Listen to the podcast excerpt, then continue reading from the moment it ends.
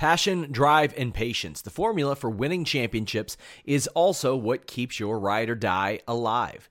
eBay Motors has everything you need to maintain your vehicle and level it up to peak performance. Superchargers, roof racks, exhaust kits, LED headlights, and more.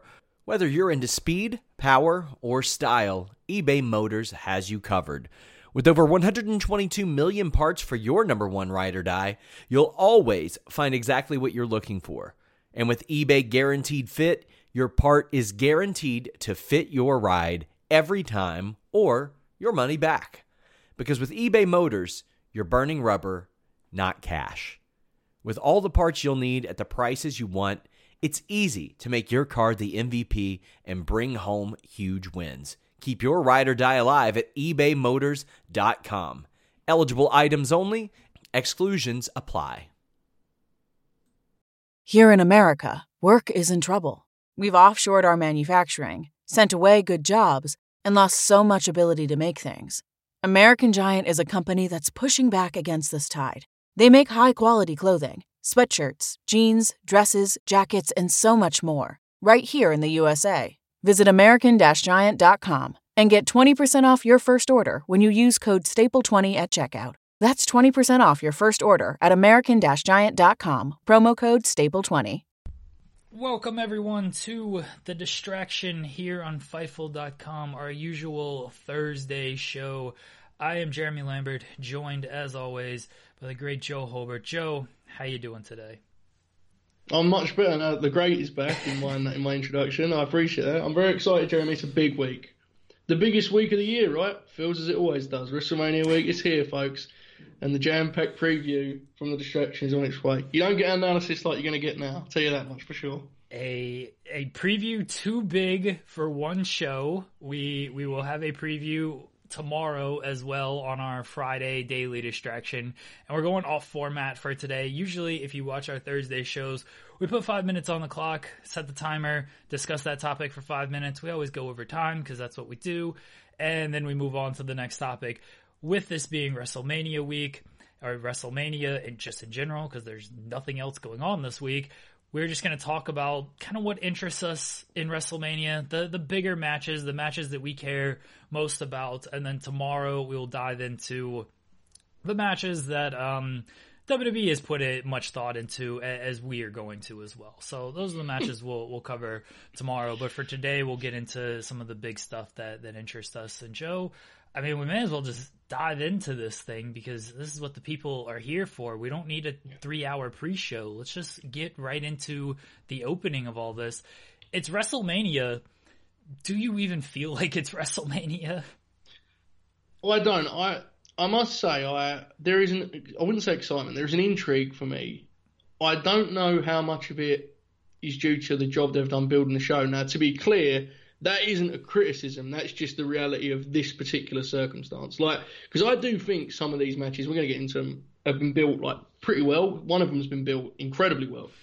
It's just very difficult for me to throw myself into being invested because I just don't I'm going to be able to enjoy it. I really don't at this point. Uh, the empty arena thing has been very hit and miss for me. So there's an intrigue, but to be honest, a lot of my intrigue is like, and my interest is um, how much do these circumstances affect the way matches are handled, right? When you always take interest in which way they're going to go, who's winning this match, and why. And that is now a whole mystery. We don't know if they're going to just set everything back and just kind of stick status quo, or about to come out of this show with a totally different WWE. So that part interests me, yeah. Yeah, I'm I'm in the same boat to where I don't have the WrestleMania excitement that it's like, oh man, this is hmm. WrestleMania week. WrestleMania is on Sunday. I, I'm I'm just pumped for everything on this show, even the stuff that I'm not pumped for. I'm excited about. With, with this, like you said, I'm excited or intrigued. I don't know about excited. I'm intrigued mm. to see how these matches are going to happen, like what they're going to do. I mean, there's some, let's be honest, we know Roman Reigns is out. Triple H said they're going to handle this in a unique way. I want to see how they're going to handle this. Like, are they just going to, is he going to teleport? Is he just going to disappear off of the match? Is he going to get attacked in the parking lot since the parking lot is what, uh, the performance centers where everyone gets attacked? Um, like, I, I'm excited in that regard. The, the last man standing match, the Firefly Funhouse, the uh, Boneyard, how they kind of like do those matches. I, I'm intrigued by that. But yeah, overall, like it definitely just does not feel like it's right. It, and it doesn't feel like it's two nights. You know what I mean? Like two nights should be like a big deal. Like, oh man, you're getting two nights of WrestleMania, and it's just like, Yeah. it, it's it's two nights. Like, it almost feels like an obligation that it's two nights right now. Yeah, but I think you know that announcement, and we'd discussed this before. I think any of this like was even talked about, right? Like we'd said about the two night thing. I think months back, but it should have been a monumental announcement. But because of the way it happened, it felt more like a response to stuff happening. Do you know what I'm saying? Like Yeah. it was like it wasn't a oh my god, look how great his card is going. This just split an event into nights. Of course, it's not. You can't do that. We understand this, but they took. They took advantage of. I guess this. I think you said recently this could be like a test in some ways. It will be interesting, I think, for them to track the numbers night to night. Like, will people naturally um, look at Sunday as WrestleMania and Saturday as just like a precursor to it? I have no clue, and that'll be interesting to follow, I guess, or track. That part of it is there. The one match that I I really want to be more interested in it. Like, I feel like if it was in a stadium, I would be all in it, all in on is Edge and Orton because I think they have done just a miraculous job with that. So I'm hoping that turns out into a, a final product that I like very much, even if it isn't what it could be. That's been the the best built match, and I'm not even sure it's been close. Um, Rollins and Owens has, has been good with the from the Performance Center and stuff. Both those guys have cut uh, very good promos, but like Drew McIntyre hasn't been on any of these Performance Center shows. Yeah. he it doesn't feel like he's this big challenger to Brock Lesnar going into WrestleMania. It's just been Paul Heyman cutting these promos, and like they've been good promos, but the challenger hasn't been present. It's very, you know, everyone knocks Brock. Oh, the the champion never shows up. The champion never shows up for this build. The challenger hasn't shown up. Yeah, that one is is um that's a strange situation. I would love to know how hot that match would feel if things just carried on as they were, because I'm not convinced it would have been red hot. I think people were enjoy they've enjoyed every time they've interacted him and Brock, right? I don't think there's been many of them, but they've enjoyed them. The, the tough thing is, it's like trying to reinvent something that we've seen a ton. Because really, it's just the same. And Paul's promos are this now. Like we've seen this story before. That's like the promo now, right? Like, Yeah. we've seen the babyface in this position before. he's cursing more now. Yeah, but he doesn't like to pull back the curtain. He doesn't like to do that. Just outside of the whole three hours of Raw, he doesn't like to. But um, yeah, that one's interesting, and that one's the most interesting as far as does it impact the result. Like I'm putting it in your hands, Drew Mick. I just imagine this wasn't taped ten days ago. You're rolling into the performance center this weekend, and they say to you, Jeremy, what do you want to do here? Drew winning the title, or is he not? Which way do you go? I'm still putting the belt on Drew. I I don't like when they overthink and overcomplicate this stuff. I, they did it years ago with with Roman. I mean, really two straight years with with Roman and Brock. They were just like, "Oh, Roman's not getting the the reactions we want him to. Let's try to go in a different direction and let's keep it on Brock." But then they still end up putting the belt on Roman anyway or whatever they do. I if you're gonna put the belt on Drew, and it seems like that was the direction they were going, just do it. It's not going to have the same feel. Obviously, you know, do do the rematch at SummerSlam if you need to, uh, and then it still kind of works as a coronation. I don't know. I, I wouldn't delay this anymore because then you just risk that. Like, then Drew loses. You know what I mean? Like, Yeah, then then he loses, and so like, w- what's the basis for a rematch after that? You know, if you're looking at this from a real sports perspective, which we like to do, if if he loses, why should he get this rematch? He, he's probably not going to beat many people in the time being. Yeah, I was. I mean, I was pondering like, are there now finishes on the table that would never normally be in a stadium WrestleMania? Meaning, would you be shocked if there's a DQ finish in a major match on this show? I wouldn't be anymore. I mean, No. if it happened at a stadium WrestleMania, I'd be I'd be stunned that they pulled that because they don't normally do that on, on that stage. If it happened now, I wouldn't be shocked at all if Paul Heyman calls some sort of like no finish. Wouldn't shock me. Um, we spoke about this a little bit off air, so I guess just pivot straight into it. Do you think, and again, it's, this is not really the time to ask this question because things are in absolute chaos, and also, as you say, we haven't seen Drew, so obviously it's a tough one to answer. Do you think Drew McIntyre, as a babyface, can be a champion they actually build the brand around? Or do you look at a guy like Owens, who's, I mean, in recent weeks, because he's been around, has built up even more momentum with this feud with Rollins that me and you weren't in on, right? He's done as much as he can with it. So, Seth, is Owens actually a better option? And is is delaying Drew worth it to to use Brock to get Owens over? That's kind of been an interesting topic I've seen kicked around on social media.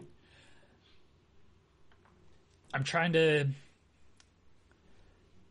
So so here's what I'm thinking on this. I okay. look I, under normal circumstances, and again, the, these are not normal circumstances. You put the belt on Drew, you, you go on from there.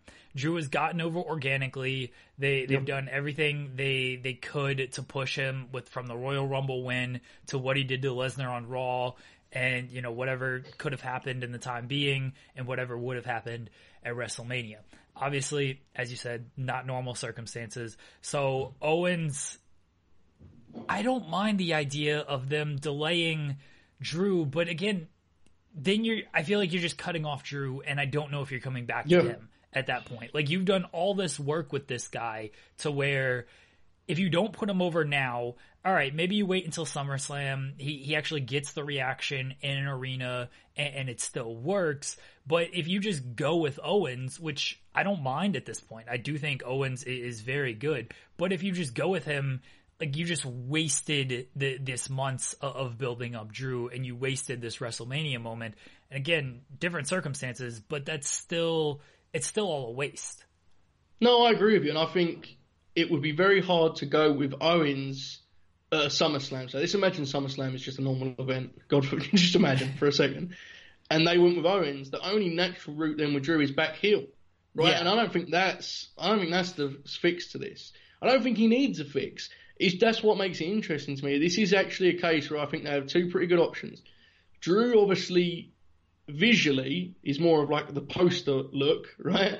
But I do think if I was, you know, if you're looking at B tier heels and you need a babyface champ to carry those feuds, I think Owens is the personality that can do that. There is a part of me that thinks Drew as a long term babyface champ will be tough because frankly they haven't got a lot of great heels right now, and by not a lot I mean very very it's, few. It's Seth. Who else is a heel on Raw? Like it's Seth Rollins. Yeah, yeah. You have, and, and the problem is AJ. Oh, I don't AJ's think he's going to be leaving. he's not going to be leaving WrestleMania ready for a title program, right? I think you're going to have he to might be dead. Stuff, like literally dead. Exactly. Might be buried. so that part interests me because I think there are guys that are on the uh, I don't even think they're on the bubble. They're below it, to be honest. Like a guy like Andrade, for example. Andrade and Drew, I've seen them have very good matches. I'm fully aware it can happen. But on a main roster pay per view, under normal circumstances, how does that go? I have no clue. Owens, I think I have more faith in as a babyface. But then again, hey, let's be fair, we all like Kevin, but Owens has been a top guy and a champ. Drew has been waiting for this opportunity, and he hasn't missed yet. Perhaps he, they should just commit to Drew and WrestleMania is the starting point of that. I think I lean that way, but it is an interesting topic because, in fairness to Raw, I think they have two top baby faces there that are actually quite compelling. Here's the the argument for Owens, and I was listening to the John Cena interview with uh, Corey Graves, where Corey Graves confirmed that the business has changed. So I. I just want to put that out there that Corey Graves said the business has changed. Um, the confirmation of my report on the very first episode that we did. Uh, J- John Cena was essentially saying, and look, th- this is nothing new information, but what he said is they get a guy over, and then once he's over, the fans go elsewhere. We- have seen it with Roman, we've seen it with Rollins. Uh, Becky, to a lesser extent, she still has yeah. uh, some good heat or, or, good pops, but still, Rollins and Roman are, are the two biggest ones. And I think that would be the fear with Drew is that all right, the fans are clamoring for him. They've turned for him. He had this babyface turn that never really happened, but sort of happened, and now they want it. And so when he gets the belt, what's that going to mean? Are they just going to be like, all right, cool, he's got it. Now what? And then they just start like, oh, this is the guy they picked. We don't like it. Owens is at least a good and like he has some cachet built up. He's a good enough yeah. talker to where he can navigate that, and I don't think the fans would turn on him in, in quite the same way. It's that element is fascinating to me because I still maybe it's naivety, man, but I still think it can work. I think Becky Lynch's reign is proof that like it is possible to maintain a babyface champ. Because in fairness, some of her stuff she got kind of sent down a, a tough path on, right? Like three months of Lacey Evans was not easy, and she got through it. I think every circumstance is different. Like Roman got super over, and Roman is the perfect comparison to like a Diesel situation. They just confused what people liked about him, and they wanted him to be something that the audience didn't accept him as. That's all years and years ago. We don't need to go into that. But the Rollins thing is different because, I mean, he there was a lot of different weird circumstances there, right? With the social media and this and the interviews. I think that was a weird case of him not having the most interesting follow up to Mania on television, combining with a perception change off TV, which didn't help him then someone would say, you know, Kofi. Did fans stick with Kofi? Really, they didn't. Right? There was a, there was a switch there, but I would say to that, he did two months with Dolph. So everything's different. But the problem is, it goes back to what we said. Like, how would this be any different? Because Drew hasn't got a great like, group of heels waiting to work with him. There's there's no evidence that. Let's imagine he does two months with Seth and then he goes into a feud with AJ. I wouldn't be surprised that oh, if AJ's getting cheered in that feud by then. Yeah. because people just that's just the way it works. AJ is an interesting case because he was babyface champ for a long time. And even if the matches he had in that time wasn't like critically acclaimed, he didn't really lose the audience, right? He may have kind of called off, and that's natural. But he's an interesting case. It's, it's a fascinating topic, and where it fits into modern WWE, I have no clue. I I don't know how. I mean, it feels like it's been so long since we just had normal champs that at this point I have no chance guessing. But yeah, I, I understand what you're saying. Owens is definitely a guy I think it would take a lot more for the people to turn or get bored of Owens. Definitely. Yeah, Owens the the promo ability certainly helps him. I mean, McIntyre's gimmick for the longest time during his first run, he was the chosen one. Like if you if you try to use that gimmick now, like hey, the office has handpicked me to to be this champion, they would quickly quickly turn on that. So I do think the follow up is important. Um, like you said, like if McIntyre wins and they gave him Rollins, he'd probably be fine in that feud. You you yeah. give him you give him AJ, probably eh, probably not going as well for him because the fans still love AJ. Like you've gotta, and that, that's the other issue is so many of the heels are looked at as as cool heels, guys they want to like. Uh, like even Andrade, like if you give him Andrade, people like Andrade. Yeah. So I don't even know if McIntyre would get like full cheers on that. And and you you made a point earlier about essentially their their follow up. Like with, with Rollins, the follow up was well, let's pair him with Becky because they're dating, and then let's give him Corbin yeah. and Evans. And then the follow up after SummerSlam because he was he got hot at SummerSlam. Like the fans popped huge for the SummerSlam True. victory. And then it's like, oh, let's give him Bray. And Bray was like the hottest thing coming out of SummerSlam. And um, you, you said that with Roman and Diesel, they took away what the fans liked about them. And this is what they do when they, they put the title on somebody. The, Sean pointed yeah. this out on, on social media with, with Rhea Ripley. Is like, okay, Rhea Ripley is the champion, and like that's what defines her now.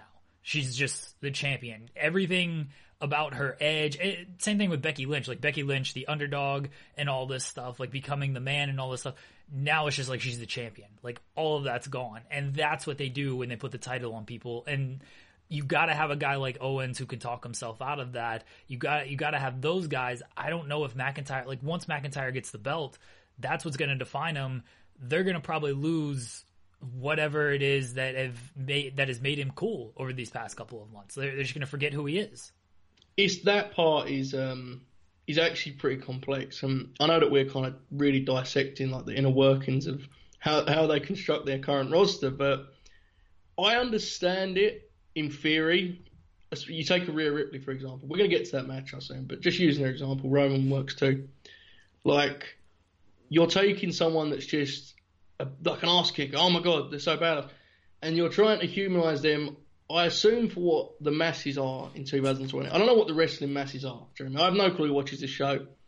But I assume you're trying to create baby faces that the general person flicks TV and is like, they seem like a good person I want to root for. That's what it always seems to me. Like the Rhea Ripley deal where she's in the stadium and she's talking about how much of a dream it is, and like to a normal wrestling fan, they've just heard that so many times. They just don't care, right? Like I, I can only assume that's a play for the masses. And I understand that temptation. I just think it is damaging at times, especially with the live crowds. It's been proven to be such. The heel thing is fascinating because, like, we've seen what happens when you go with real heels. Look at Corbin, man. Like that, a long Corbin feud is not helping anyone. And I'm not, I'm not criticizing Corbin. I'm just saying, I don't know where the line is now between working with a heel that's so popular it hurts you, and working with a heel that's so like set on being an actual heel that people just check out of it.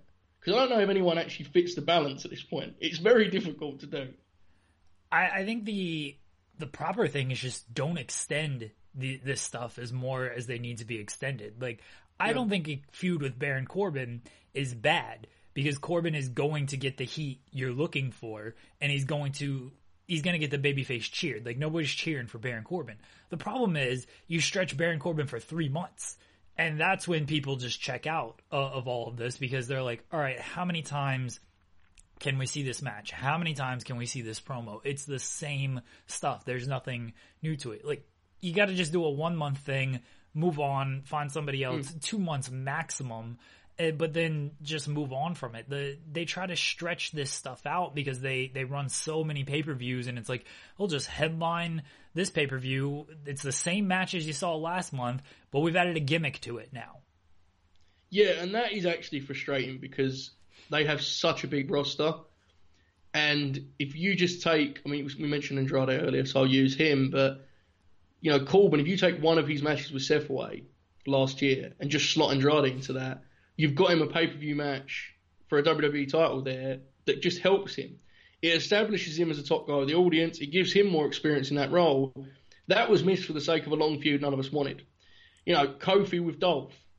I won't be wrong. It felt like that went on for a long time, like a, a, pretty long time. Yeah. And um, that didn't need to happen. So it's walking the line between using the heels that are actual heels, but also knowing that there is a limit you know, obviously there's exceptions to this rule. I can't think of them right now, but um, it's it's a weird time, man. It's being a heel is a weird time, but yeah, it's it's a case of using the heels like Corbin to maintain someone's babyface kind of cachet, but also using the awesome wrestlers that just happen to be heels. That sure, sometimes people are going to get cheered. There's also not a problem with a babyface champ like not being an absolute perfect gentleman at all times, right? Like sometimes the baby face, they can fight honorably and be a great guy, but if they're find a guy who's getting cheered, man, that doesn't hurt their character immediately. I think people have because Roman was the way it was.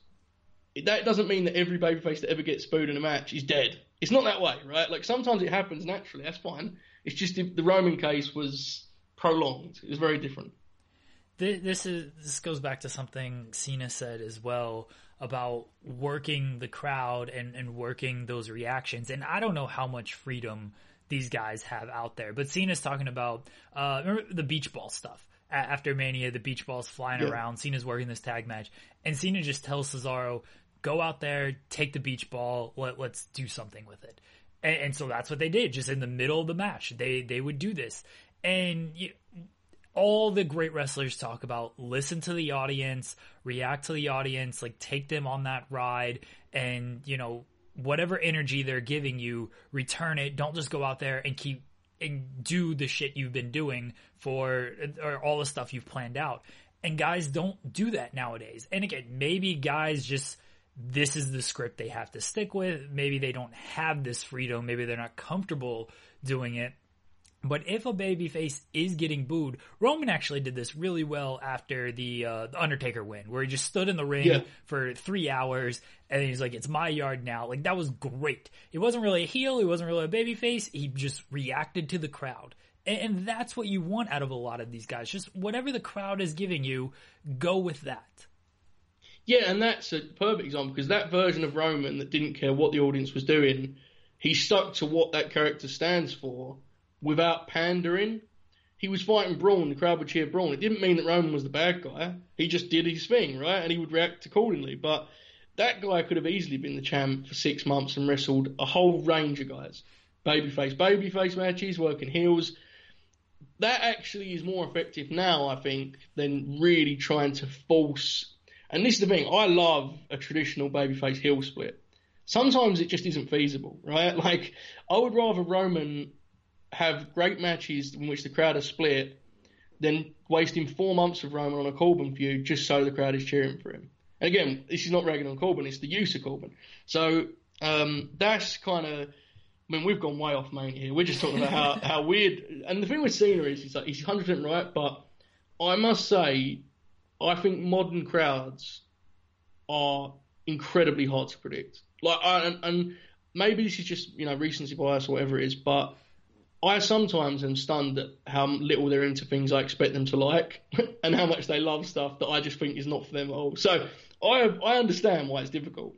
Like there's been matches I've been excited for, and they go out there and it's just dead. No one cares, and I'm I'm left confused as they are. So I get it. It's it's a tough gig for sure, but um, we haven't got to worry about WrestleMania, right? There's no no worries about dead crowds at Mania. So yeah. Do you think they'll weird, pipe weird in crowd noise for Mania? Oh no. No, if they do that or the thing where they have like face cams, like people like me and you, like reacting to the matches, I'm done. I'm out. No more. That would be the worst idea yet. But I think this started with us talking about Brock and Drew. So yeah, anyway, I'm doing a title change, Jeremy. You are too, right? That's yeah, what we're doing. I, am doing the title change. I don't think they should pipe okay. in uh, crowd noise. I definitely don't want fan reaction. I look. I said if you want to put Drew McIntyre on there and they taped multiple finishes and he doesn't know if he's winning or losing at the end, so we get his genuine reaction. I'm fine with that. I I don't need uh, you know Joe three six eight nine two one on Twitter's reaction uh, during the, these matches. Like I, I don't need that. Well, you name and shamed the guy there. That was incredible. um, you know what's an interesting one compared to this title change wise? Becky and Shayna. I have become totally convinced Becky's retaining the belt. Totally. I convinced. I am. I'm so torn on that and Charlotte and Rhea. I I think under normal circumstances Shayna and and Rhea would win because I just think, all right, it's time to do something else with Becky. Shayna is their kind of chosen person right now. Give her a run, whatever you want to do. And, and Rhea the same way. Give her this big win over Charlotte. Let her just you know, let her build this momentum. It looks good for NXT and everything. And now I'm just like, maybe they do just want Charlotte in NXT. Like they're not really doing anything else right now. They're they're just taping stuff. Charlotte's at least a, a semi draw, I guess. They can throw on NXT. And, and Becky, I, I, don't know if Shayna just. I mean, it hasn't really clicked with Shayna, but Be- Becky remains over, and she's been good in this program. So maybe just keep the title on her. I don't know which way those matches are going. Yeah, I want to go back to Charlotte Rhea because that is incredibly interesting to me. But the Becky Shayna thing is complex because this now becomes a debate of how much do you think you're losing by killing Shayna? And I don't mean to say, look, one loss does not end a career. I understand that. But let's be honest about this. If Shayna loses this match, it's like, you know, you get you're in What's dangerous territory already. Yeah, yeah, because it's a whole thing. I don't mean to minimise what she is, but her whole thing is that she's just she beats everyone. She's a monster. She's a destroyer she isn't someone you talk about Owens, like he can talk to out situation. is not a character that's there because there's a connection or there's something special about her, you know, um, her personality. She has a presence of someone who is believably hard to beat, and if you book her accordingly, she can be what she was in NXT. Now, what that is depends who you ask, okay? And that's not what I'm getting into here. That's up for debate. That's fine. But is that more important to you than my argument would probably be at this point, from what I've seen, Becky has been so great in this role as like the centerpiece, the the building block that you just everything around her. Lacey Evans, man. I mean, look, that feud, we're never going to be rewatching it. It's never going to be a classic. But she got three very, very acceptable matches out of Lacey Evans in a feud that did not totally die, and that was a, that was a feat. that was a real feat. She's been great in this role. Do you give up her year long title reign for someone that I still perceive to be a gamble of sorts. I don't. I don't think you do. I think Becky. I think there's a real argument that Becky should only lose this belt when you are confident that you're giving that win to someone that can really be a player, not just for a month, two months, or a big rematch, but for longer than that. And I don't know if Shayna is that right now. If it's not Shayna, then then who is that? I think that's the that's almost the argument for Shayna, and I'm saying I'm not saying it's a good argument because get you, yeah. Uh, that's an, an indictment on how WWE is just kind of booked the women's division. But that that's kind of what it comes down to is like Shayna is semi hot right now. She she does she's believable in that she can beat Becky and carry the title for however long. And if it's not her, then then who is it? I I know this sounds like I'm just like pandering, but I legitimately think there's an argument to be made that you bring up Bianca Belair after WrestleMania and you just commit. I, you know, this is now again we're we're leaving WrestleMania, right? Obviously, this is what we do, the distraction. but I just, to me, we're apparently a detriment. Yes, of course, of course. We sh- you shouldn't be distracted by the coronavirus. I don't remember what the, the headline was, but it, it was, was, like, very... "Don't be distracted by things." yeah, we are very bad. I agree Twitter with that. Twitter just taking shots at us.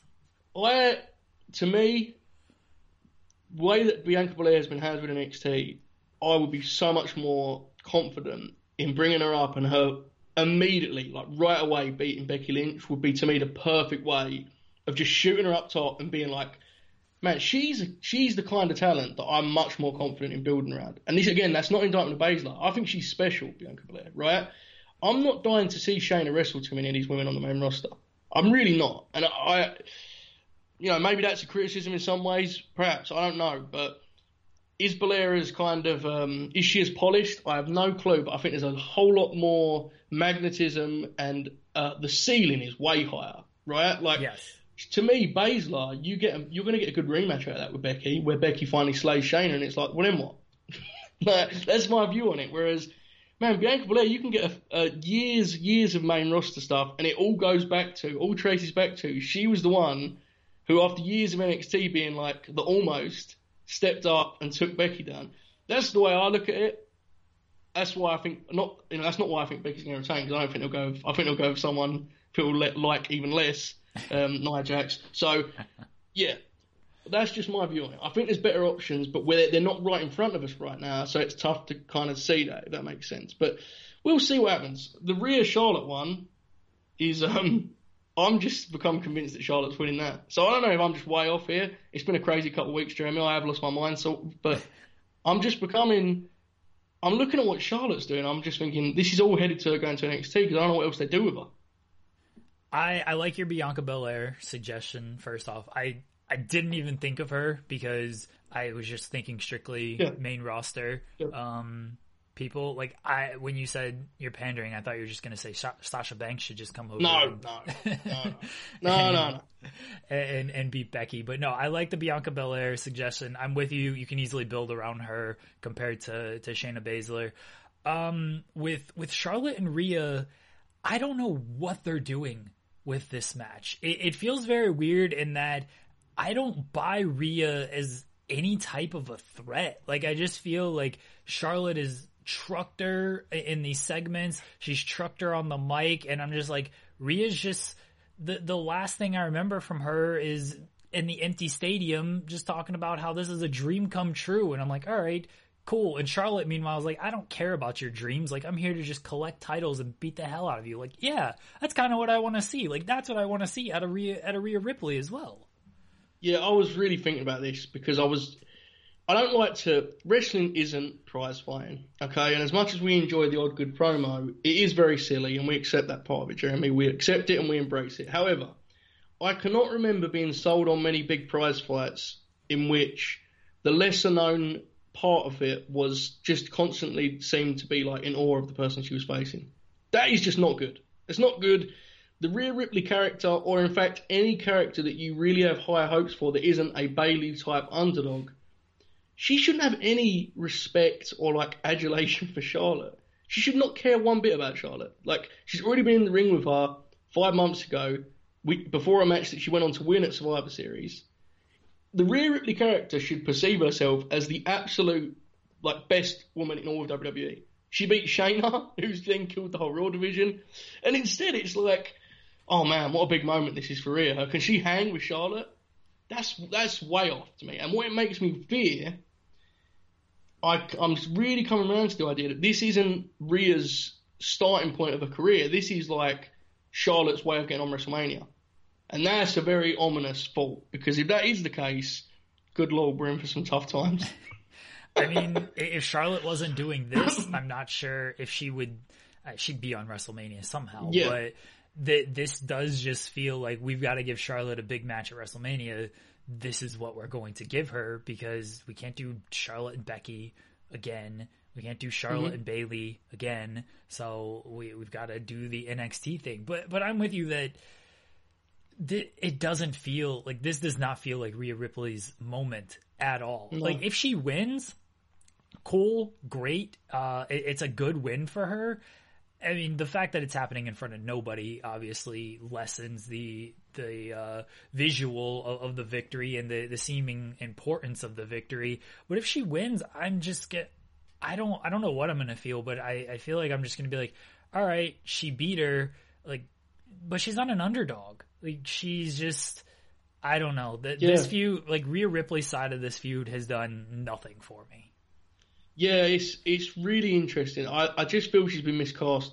I think there's there are women that you could have done something like this with because the truth is, and you know, me and you have discussed Charlotte enough. We're probably going to do it more right now because I'm going to have to go into the whole tyranny. But like, she in in that world, whether you believe it or not, whether you like it or dislike it, she's framed as being basically the greatest of all time. Correct? That's what. Yeah. This is the story of the one. As a maintenance engineer, he hears things differently. To the untrained ear, everything on his shop floor might sound fine, but he can hear gears grinding or a belt slipping. So he steps in to fix the problem at hand before it gets out of hand. And he knows Grainger's got the right product he needs to get the job done, which is music to his ears. Call, clickgranger.com, or just stop by.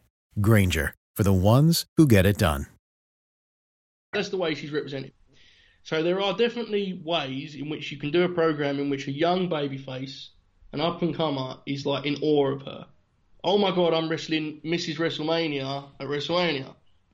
That's the way it's, it's viewed. Rhea's not that character, man. She's really not. She's a badass. She, she beats everyone. She's not lost a match in like a very, very long time. And she's the champ in this match, by the way. Like, it's easy to forget. This is an NXT title match. She is the NXT champion. There should be a whole different um, dynamic here, but I I must say I think Charlotte is in a very odd position here, where through winning a lot of wrestling matches, she seems to be at a crossroads, and I almost feel like your options are actually doing something interesting with this character beyond what title is she chasing now, Woo. Um, doing something between that, you have to either actually do something interesting and change the character or adapt it or make it go through something, or you just drop her in NXT. And when I look at those two options, I think I know which one they're going to lean towards. I think you're just going to do six months of her in NXT because then she'll come back fresh on Raw or SmackDown. Does that make sense? Right? Yeah. because right now, like for example, okay, imagine if um, she loses here, and this again, it's just assuming everything carries on as is and it's somehow back to normal, which you know. Uh, and then after WrestleMania, Shayna's champ and her first feud is Charlotte. There is no way anyone cares, Jeremy. Like I can, you can sense interest wavering in this Charlotte deal, and I don't think that's a reflection of her. I think it's a reflection of the fact that her gimmick is what title program am I in next? Not good. We need some kind of depth here because there's got to be a connection beyond that because eventually you're going to have to bring some women up, right? Like you, you need to create something here that's bulletproof with Charlotte. You don't want it to just be purely reliant on how many belts she's won. It's not good.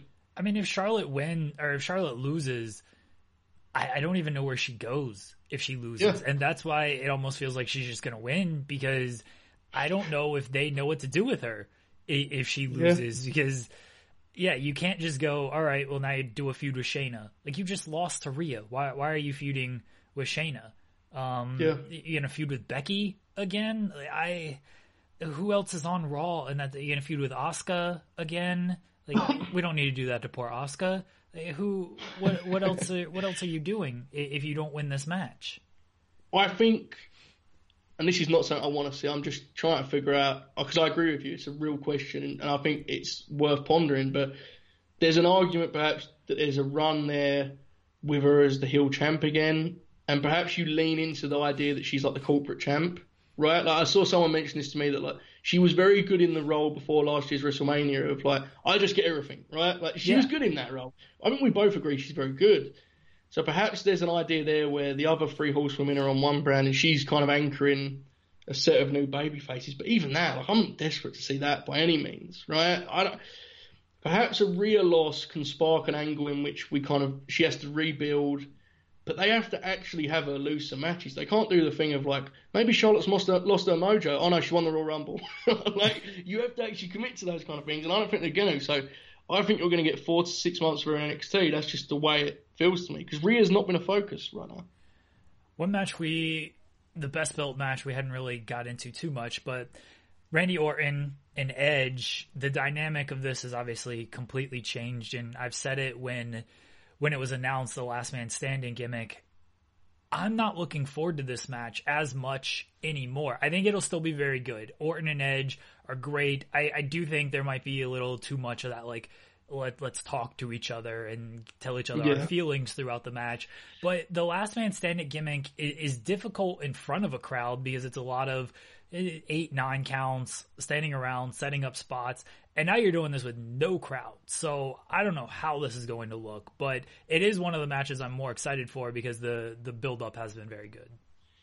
I agree with you. I don't love the stipulation. I'd have rathered if they wanted some kind of stip here, and I think it does fit. I think just do a simple street fight and keep the wrestling to the wrestling because the ten thing, it kind of like um, it takes the edge off of how violent this is supposed to be. If that makes sense, it's weird. I don't I don't know why that is. No, I get you It because let's beat each other down, but then let's stop for 10 seconds to see if you can get up.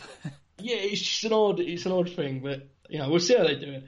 I I've rewatched all of this stuff in the last two weeks because I, did an Edge feature, which I think is still is about to come out this week or soon this week, hopefully. it's going to come out on Tuesday next week. Yeah, after they have a terrible match, it comes out.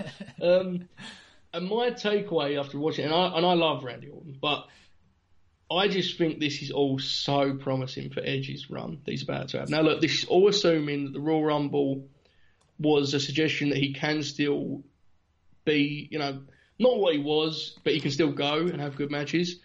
He is just so inspired from a storytelling point of view. And I know that you shouldn't credit the wrestlers every time and blame the writers every time, right? That's unfair. But it seems pretty obvious watching the show that this feud and this this conflict has all been developed by the guys themselves because it's just way more detail. Like all this in my mind after Royal Rumble, I knew he was going to work Orton because it just seemed like the safe start to this whole thing. It's like okay, Edge is going to come back and have a safe feud with Randy Orton, who he has history with, and then we move on to all of these weird matches we never thought we'd get. I mean, that was so misplaced because they've got way more out of this than that. This isn't just two guys that used to team up. There's like a whole um, contrast between them, and there's similarities between them. And Edge stands for one thing, and Orton stands for another, and Orton resents him. And this is really great stuff. And again, I'm not even into the kind of over the top, you know, character work and all that. Sometimes the layered stuff is actually nowhere near as complex as people pretend, right? It's very, very simple. This one is actually kind of, it kind of hits for me because I believe almost everything they're saying. Obviously, you know, within reason. But like when Edge was talking about how Orton's kind of average is better than most people, it's like every person watching around the world was like, yep, that's 100% true. Yeah. And Edge, if there's one thing where you love Edge, you're not into him, whatever it is, his energy is always like insane, right? He's so over the top, fired up, and that contrast with Orton, who's just always looks like he can't bother to be there. Man, it's awesome, and I never even thought of it until they touched on it. This week, Edge cut a promo that I think is one of the best promos you've seen on Raw in that, you know, element. Um, I've seen in a long time. I think I think they've done a wonderful job, and it makes me very excited to see what Edge does, you know, in future. This match is capped by the circumstances. It just is. It's not going to hit the same. That's natural. But hopefully they still turn out saying good because I think they deserve to. I think the match will still be very good because these are two guys who it's clear they're left to their own creative freedoms. Yep. They're not getting handed scripts. They're whatever they want to do, they're pretty much able to do it. Edge has done a bunch of interviews this week. He actually had a line where he said like I get off on trying to come up with something creative for this match. I was like hey, to each their own. You know, if that's what if that's what gets you off, cool. But you know, the fact that this like gets him to use no blue chew, then I, I think that's f- pretty promising for the match because this is something this guy is clearly looking forward to. Like, all right, how can we piece this together and make this something memorable and something special? And we know Edge is a creative guy. His, his whole career, he he's shown that. So in Orton, Orton, when he wants to be, like Edge has said, like we've said, when he wants to be, Orton is fantastic. This is a match, a feud, something he can really sink his teeth into, something where he knows the guy he's working with very well. They've got the long history and everything. I think he'll be the just, he'll carry his part of this match. And I think Edge will actually carry like multiple parts of this match. And so, because of that, I do think this will be very good it is hampered by the circumstances, but I actually like more than most people, more than just about anybody else on the roster. I trust these guys to like make the most out of it. Like if, Yeah. when when you talk about um halftime heat, the empty arena, sounds like a terrible idea. But you have Rock and Foley. Those are two guys you trust, like, all right, they're they're gonna make the most out of this. If you tried that same gimmick with like Undertaker and Kane, it's probably gonna suck. But Yeah. you know, Rock and Foley, it, it works. Edge and Orton, I think it'll work. If you if you tried this same thing, I like truthfully, if you tried to do a last man standing match in these circumstances with like Rollins and Owens, as good as their promo work has been, I I don't think it'd work as well. And not that's no knock on their creativity. Owens is Owens is a very creative mind, and so is Rollins. I just don't think it's working as well. Yeah, and I also think part of that confidence comes in the fact that it's just so obvious how enthusiastic Edge is about this run. Yes. And this is the start of it, right? Like the Rumble's cool and it's an it's an obvious pop and it's an easy moment. You, you know, he's not going to win the match, but it's just always going to be the headline of that match. Edge returned at the Royal Rumble. It's so obvious he's he's he's bubbling over the top of ideas of what to do here. So I agree with you. And what I will say is, man, I don't know. Edge is beloved with wrestling fans. It seems like, right? What I, what I think is really clear is if you had any doubts as to just how much of a top guy Edge was beforehand, because you kind of didn't enjoy the era that he was like a focal figure of, if that makes sense, because I know that's not like a revered time in WWE history, a lot of that. I think the last month or so, whatever it's been, has, has just made that totally. There's no argument left now. Edge is a genuine superstar headline act, man. This the way that he has just slotted back in to this whole world, and it's it, the circumstances couldn't be less ideal. It's an absolute nightmare scenario. And is there a guy with more energy on Raw in these promos? No, there's not. like he's all in. He comes across like a huge star, and I'm just excited for what's going to happen in the next few years. But first, this weekend, like what he can do in this very odd setting for a comeback match. I'm excited for it, definitely. It's definitely it is the one match that I'm most excited for. I'm also excited for different reasons, more intrigue. Look, the the Boneyard match, the Firefly Funhouse match, I don't know what to expect from these, but because they are filmed in different locations, I do think they can do something cool with that. I hope they do something. Look, a- mm-hmm. as I said earlier this week, I want over the top. I want Michael Bay explosions. I want all. I want Bray Wyatt taking the mallet, smashing John Cena's head, and it explodes into a million pieces. Like that. That's the kind of stuff that I want. Undertaker talked about. Oh, I'm bringing the Holy Trinity with me to this Boneyard match to combat Gallows and Anderson. Like I want just Kane like rising up out of the grave out of nowhere and, and making cameo in this match. Um, who else has ties? Uh, Fred Durst, if he's gonna be, if Undertaker's gonna be the American badass. I want Fred Durst rolling in on the the Cadillac like he did on uh, SmackDown vs Raw, whichever video game they put Fred Durst in. I want Fred Durst coming in there with a cameo. That's the kind of wacky stuff that I want out of these matches. I don't think you're going to get that wacky. I think there's a very high likelihood that like I'm not gonna get a Fred Durst cameo. No, I wouldn't. I wouldn't expect it. I'll Ah. say that. I have no scoops here, Jeremy. But I would not expect the Fred Durst cameo. There's a there's a 97.4 percent chance that I absolutely hate the Wyatt Cena deal. I'm a I know I can see what this is going to look like in my head, and it's really bad. And Cena is doing like full. He's going acting. He's doing the the, the community theatre stuff, and Bray's got a mallet and all that stuff that you mentioned, but less hilarious. It will just be bad. I really have fears for this match, Jeremy. Undertaker and AJ, the setting is so absurd for a professional wrestling match between two men that I don't know what the setting is. It's just boneyard. I mean, it seems based on what I've read, and again, that's not a scoop. Like just from what AJ said about it, it seems like it's a match in a graveyard, and they just didn't want to say graveyard, which is amazing, by the way. that's ridiculous enough that I think I will enjoy it for all the wrong reasons. Cena and Bray is too open ended. They can do a lot of weird stuff with that. And you're getting excited for what it could be.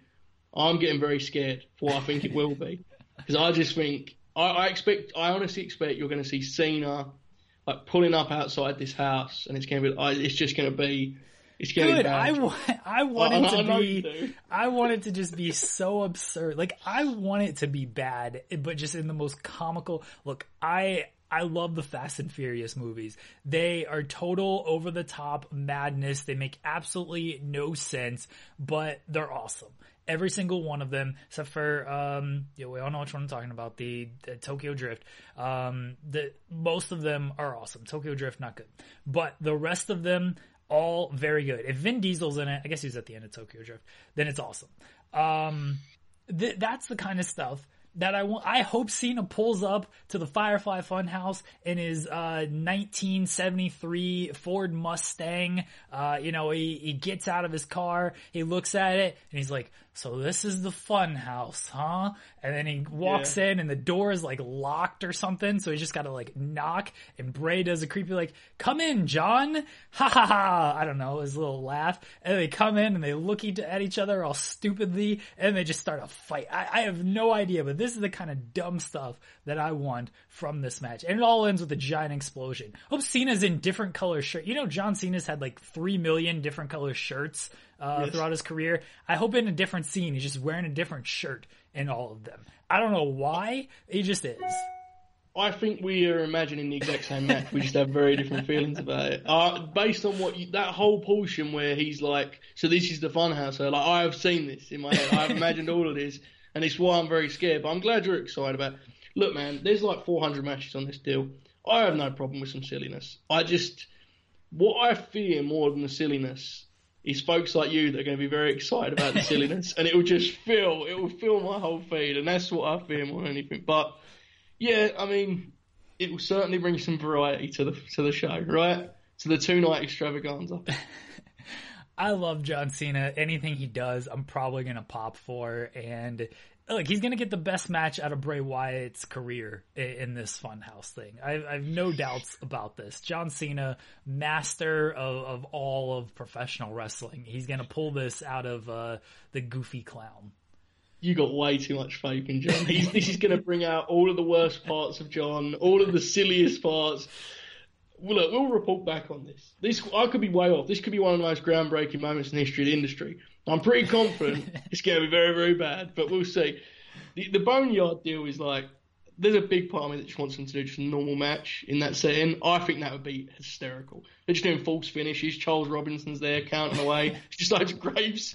I just, but you know, I get it, right? Like having Cena wrestle in an empty arena, having Taker is even more ridiculous. That poor man shouldn't be wrestling probably at all, let alone in an empty arena. So I get it. It mixes it up, and you get to do the whole different location business. But I am not really looking forward to it. I must say, either. What have you made of the Undertaker not being the Undertaker for this feud?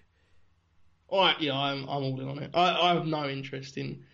The thing is, I'm not really the person to ask because I don't. I think I prefer the biker dude anyway, because I just don't like the kind of you know wizardry dead man thing. It's not really for me.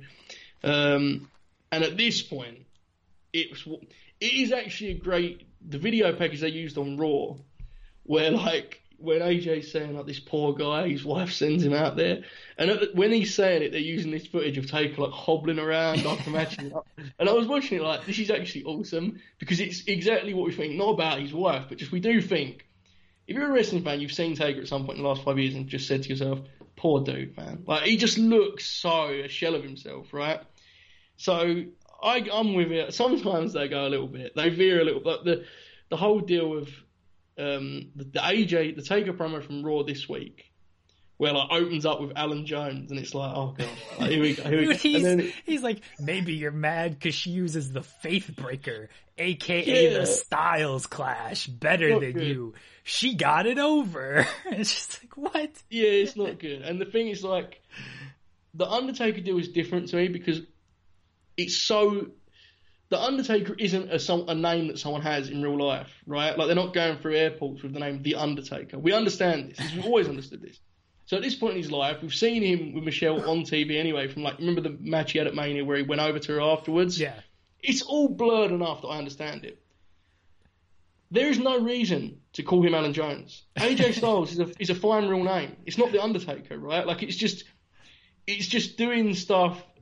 And like, who actually reacts to that, right? There's no way a casual fan's like, oh my god, do you know what he said? He mentioned the Faith Breaker, dude. No one even knows what it is outside of like me and you. Like, Well, that's why you had to clarify, aka the Styles Clash. yeah, and he was the way he said she got it over was very. Was- that felt written. That felt like a written line, right? The whole actually whole the whole thing was felt like this but- bad Braun Strowman promo that he- you know he's going to be doing 10 years from now and you're like remember when Braun Strowman tipped over trucks and tore down stages and, and now he's talking about I don't know uh, what's uh, Tom is Tommy End is that Aleister Black's real name that was the name he used on the his- independent Yeah, that was his names. I don't know. Yeah, I don't know Hopefully, he has name. another real name to use. That'd be really get him over, right? So uh, Braun Strowman is just talking about Alistair Black, and he's like, "Tommy End, you're mad that uh, I, you know, your your relationship with Zelina Vega. You know, he's calling all this, he's calling shoot names out here. oh, That- that's just what that's what we're getting in ten years, ladies and gentlemen. This is a this is a spoiler. Ten years from now, Braun Strowman, Aleister Black feud. the other thing is, and I, I'm not. I thought Taker's delivery was as good as it could be. It's a that's a tough promo to do in that setting. Is it's just a weird one. It's an odd one, and I'm not. You know, I thought he did fine with it, but. If I was writing that promo, I probably would have avoided making AJ seem like just some absolute like just a no hoper who lucked into a run. Like you came in when everyone that was good left, man. It's like wow. I mean that's one way of approaching it. I mean he did beat AJ in like oh, sorry Cena like five months into his run. So yeah, I don't like to do the whole oh, I hate the part timers thing because I don't actually care. But AJ is probably of all the full time guys, is he like the most decorated? He's one of them, right? That hasn't been there for twenty years. He's got to be. And in, in this promo, it came across like he was just some dude that wasn't good enough to hang in Taker's prime. That's not really for me. I mean, but Orton. Orton kind of did the same thing last year Yeah. when you know he's talking about uh, he was uh, hanging with Dixie Carter, getting a tan while Randy Orton was winning championships and stuff. Uh, It's similar. He didn't But outright. the thing is, is AJ, unless I'm mistaken, I could be. So be ready to correct me because I could be wrong. But AJ was the babyface then. Yeah, So like you kind of knew AJ was going to beat him and prove that like this guy's just an arrogant dick. Like ignore him. Taker is definitely going to bury AJ Styles alive. so at that point, it's a different brand. But you are right. They do. They loved it. I remember when he first came over, he was like a 38 year old man, and JBL was like redneck rookie. Look at him out there. Right. So yeah, I get it. It's fine. I didn't mind it. everything they did before WWE never actually happened. I mean, that's a thing. AJ just he he just became a professional wrestler like five years ago, and that was that. hey, I believe it. Some of the stuff I see on social media, like you try to talk about AJ's historical uh, context, and people are like didn't love that Rusev match, and I'm sitting like, I don't. This all of this stuff to me is a bonus when it comes to AJ, right? As soon as he won the WWE title, it was like, okay, now let's just look at how great he's been. And yes, I grant you, some of these matches are not as great as I'd like them to be, but dude's had a pretty great career. I think people forget how old he is. I mean, they wasn't allowed to this week because they actually had his uh, his uh, his like His years, like, birthday, gravestone, right? and I was like, oh wow, here is the young AJ Styles again. But yeah, the, the Taker American, like him coming into the boneyard scenario on a bike will be incredible, right? It's got to happen. Oh yeah, Has to happen. I that again. I need Fred Durst on the back. Michelle McCool can be there too, and She has to show up. there, I think.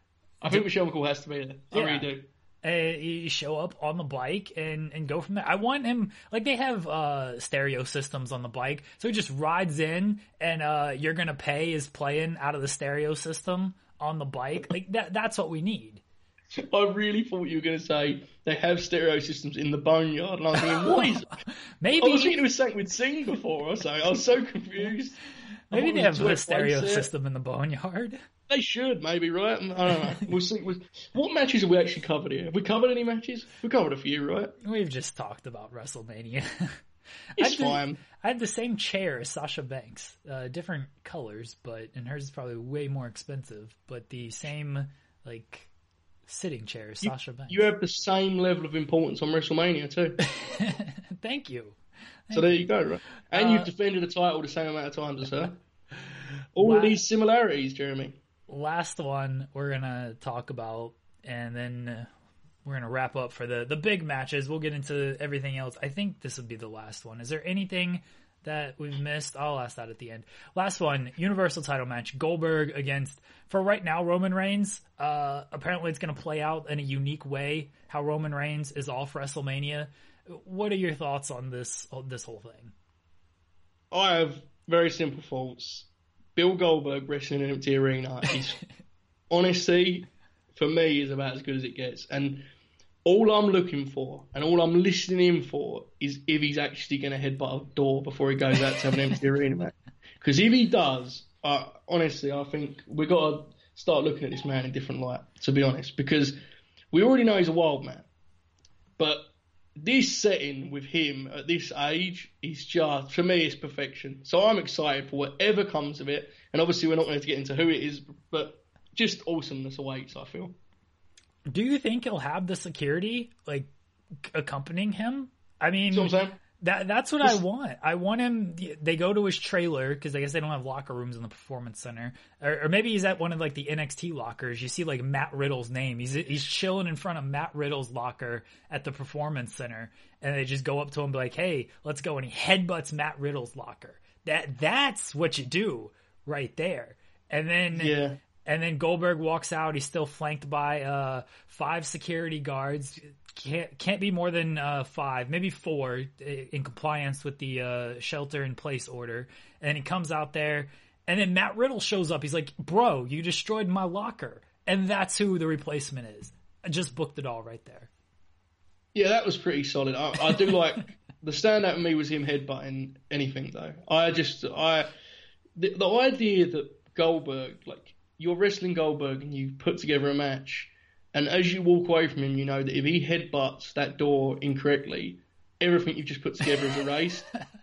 I honestly think he's one of the most incredible faults in the history of professional wrestling. I just look, I totally get it. Everyone has correct, adequate criticisms of the fact that Goldberg is in fact our WWE Universal right Universal Champion. Um, however, it is hilarious to me, and if it was hilarious before Jeremy in an empty arena, it is borderline kind of like perfection. I can't top it, I don't think. So I'm all in on this, and I'm all in on whatever they make of it. I don't know if you get a replacement and then you beat Goldberg. That sounds even funnier to me. I don't think you would do that. So then it means like, who are you sending to die at Goldberg's hands? We'll find out on WrestleMania. So it's just wonderful. What a wonderful mess this this is uh, set to be. And I assume this is Sunday's headliner. Did we get told that, or did we not? No, this, this will be Saturday. I think this will because Oh. Sunday's headliner is definitely Drew and Brock. I Oh, that's think. right. That's right. Yeah, yeah, you're right. I forgot. I thought that was the one they announced, but this hasn't even got a full match yet, so probably not. so, yeah, it's a weird one. Do you think R Truth will will will be the opponent? No, No. Okay. no. I don't, you know what? Honestly, I was gonna go on a tangent there, but I just R Truth. Bless him. I'm pretty sure he won the 24/7 title back a couple of weeks ago, I have And I- no idea who that champion is right now. and I honestly thought like this was going to be the time they kicked that into overdrive and hit the whole of Raw is just him and the 24/7 title. And before you'd said his name, I hadn't thought of him in weeks. So I did like when on uh, that Saudi Arabia show we reviewed though for Fightful where he became like a top babyface for about 35 minutes. R Truth could be the guy. Maybe R Truth's the future of the business, right? I Why not? I mean, you said send somebody out there to to lose to Goldberg. You could easily just send R Truth out there, get speared. People are like, oh, maybe he can jackhammer R Truth. I I don't know. Maybe you got to send somebody smaller out there, but R Truth is the perfect guy you could just throw out there and hey, you just beat this guy and he doesn't lose anything by it. He's R-Truth. R Truth is going to come out there. He's going to be like, it's great to be here in front of a hundred thousand fans here at Raymond James Stadium and WrestleMania. Like he could just do this whole thing, get a couple laughs. Goldberg beats him and Goldberg's the biggest heel in the business. So have you given up on the Hogan theory? Oh, I still that's still my favorite theory is, is that it's Hogan. Okay. But R Truth is my backup theory. Um, and, and Matt Riddle is my very distant dream that's never going to happen. What about Tamina? Uh, she's she's gonna can she be the SmackDown Women's Champion and Yeah. the WWE Universal Champion? Okay. I think there's an argument you unify at this point, to be honest. I really do think that Tamina coming out as double champ is the kind of moment that changes the way this WrestleMania is remembered, right? That's the kind of thing that can make us forget about the empty seats and all that business. So that's my pitch. That's the way it is to me. Uh, Nia Jax could shoot on Goldberg, and I don't think Goldberg would uh, fare too well in that. Nia Jax is actually a amazing idea in so many ways that I can't even like. Him doing an open challenge at WrestleMania that Nia Jax answers is just that tops just Bill in an empty arena. Bill versus Nia in an empty arena is that's the best of it. That's just don't get no better. I mean, Nia look Nia wrestled men last year, so at least that's already been established that she can just wrestle the men. Yeah, that was an interesting moment, right? That was a Nia Jax. I feel like I haven't seen her on TV in a very long time. It has been a long time. I'm not imagining that, right? It's been a since year. WrestleMania 35, yeah. Yeah. Well, that Tamina tag team was really on fire too. It's a shame we got taken from us. Look, the Goldberg thing's weird. There's obviously elements of this that we could talk about, but it's only fair we just let them do this mess on TV and then pick up the pieces, right? That's just the way it is. No, give me your uh, wackiest. How do they get Roman out of this match? How do they get Roman out of this match? Um, Triple H said it's going to happen in a unique way. I don't know what that means, but that probably means Triple H is going to pedigree him outside the arena and set up next year's WrestleMania main event. That's what I think that means.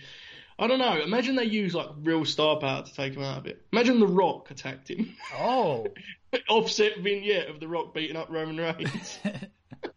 and like they set up a match that isn't on Mania. That'd be amazing. he, they they throw it back to the uh, Shobs and Shobs, uh, Hobbs and Shaw uh, Yes. taping where apparently Roman Reigns hurt one of the camera guys, and now The Rock is out for revenge. It's a real story.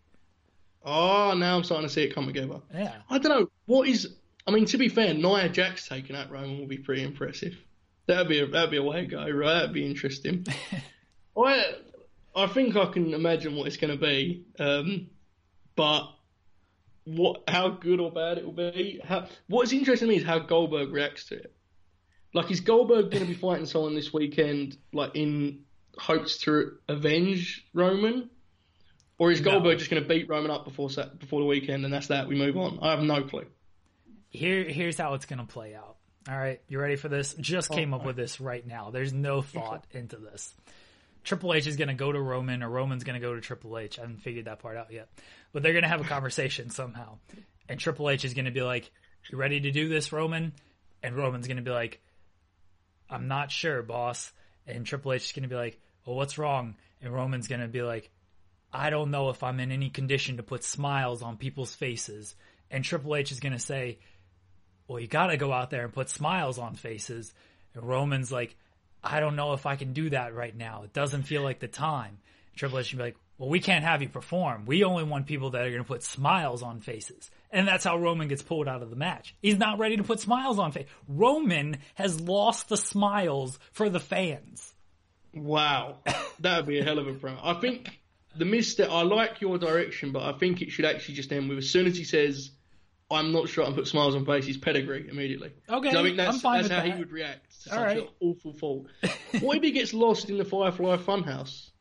What if he gets lost in there somehow? I, Like he's on I'm the road. He's going to WrestleMania with Cena. And Cena stops off for his match, and Roman follows him in there. Perhaps we could do something like that, and that could set up the hot fiend Roman feud that we were waiting for, right? Yeah. Ideas. See, this is how it works. We've got we've got it figured out. Anything from Mania that we need to get to that feels big besides none of this? I think we've. I mean, we covered a lot of stuff that I'm not excited for, so we must have covered the big stuff, right? I assume, unless there's people that are really fired up for like triple threat tags and all that business, five pack, six pack challenges. As all that, no, I think we've covered it. The rest is um, stuff that we'll definitely treat with full respect tomorrow. definitely. Tomorrow's show, we will run through the the rest of the card, which is stuff that neither of us remember. Um, what do we have? A Raw tag team title match, a SmackDown tag team title match, the SmackDown women's title match, the the big Aleister Black Bobby Lashley fight. That's not a match. That's a fight. Um, there's other Otis and Dolph. Oh man, the people are oh, clamoring gosh. for our takes on Otis and Dolph. I know that. Yeah. Dolph. I mean, that's the singles match we'll envision for him at WrestleMania, right? In 2020 versus Bushwhacker Otis in an empty arena WrestleMania. Great stuff. Hey, it'll be fun. I have no problem with it. We'll get to that tomorrow, though. Another hook for the for the audience there. Yeah, we'll, we'll, talk about those matches for on tomorrow's show. We might talk some uh, AEW and NXT um, since we didn't really get into that today. There were a couple segments that that stood out. Joe was very irate over Brody McMahon. I know that much. so we'll have to, to get into that tomorrow. Uh, follow us on Twitter, everyone, at Joel Hulbert5 for Joe. We still have the WWE March Madness tournament going. That's another thing we'll talk about tomorrow. Final four will be over. The finals will be set tomorrow. Um, so we'll we'll look back on the final four. We'll preview the finals. Daniel Bryan's gonna win, and then I think that's it for tomorrow. You can follow me on Twitter at Jeremy Lambert88. Check out Fightful.com. We'll have WrestleMania coverage and all that fun stuff all weekend. We got some uh, fun stuff dropping, some live coverage that that stuff. FightfulSelect.com, exclusive news, extra audio, early access to columns, and otherwise we will talk to everybody tomorrow. This is the story of the one. As a maintenance engineer, he hears things differently to the untrained ear, everything on his shop floor might sound fine, but he can hear gears grinding or a belt slipping. So he steps in to fix the problem at hand before it gets out of hand. And he knows Grainger's got the right product he needs to get the job done, which is music to his ears. Call, clickgrainger.com, or just stop by. Granger, for the ones who get it done. When you need mealtime inspiration, it's worth shopping Kroger, where you'll find over 30,000 mouthwatering choices that excite your inner foodie. And no matter what tasty choice you make, you'll enjoy our everyday low prices, plus extra ways to save, like digital coupons worth over $600 each week. You can also save up to $1 off per gallon at the pump with fuel points. More savings and more inspiring flavors make shopping Kroger worth it every time. Kroger, fresh for everyone. Fuel restrictions apply.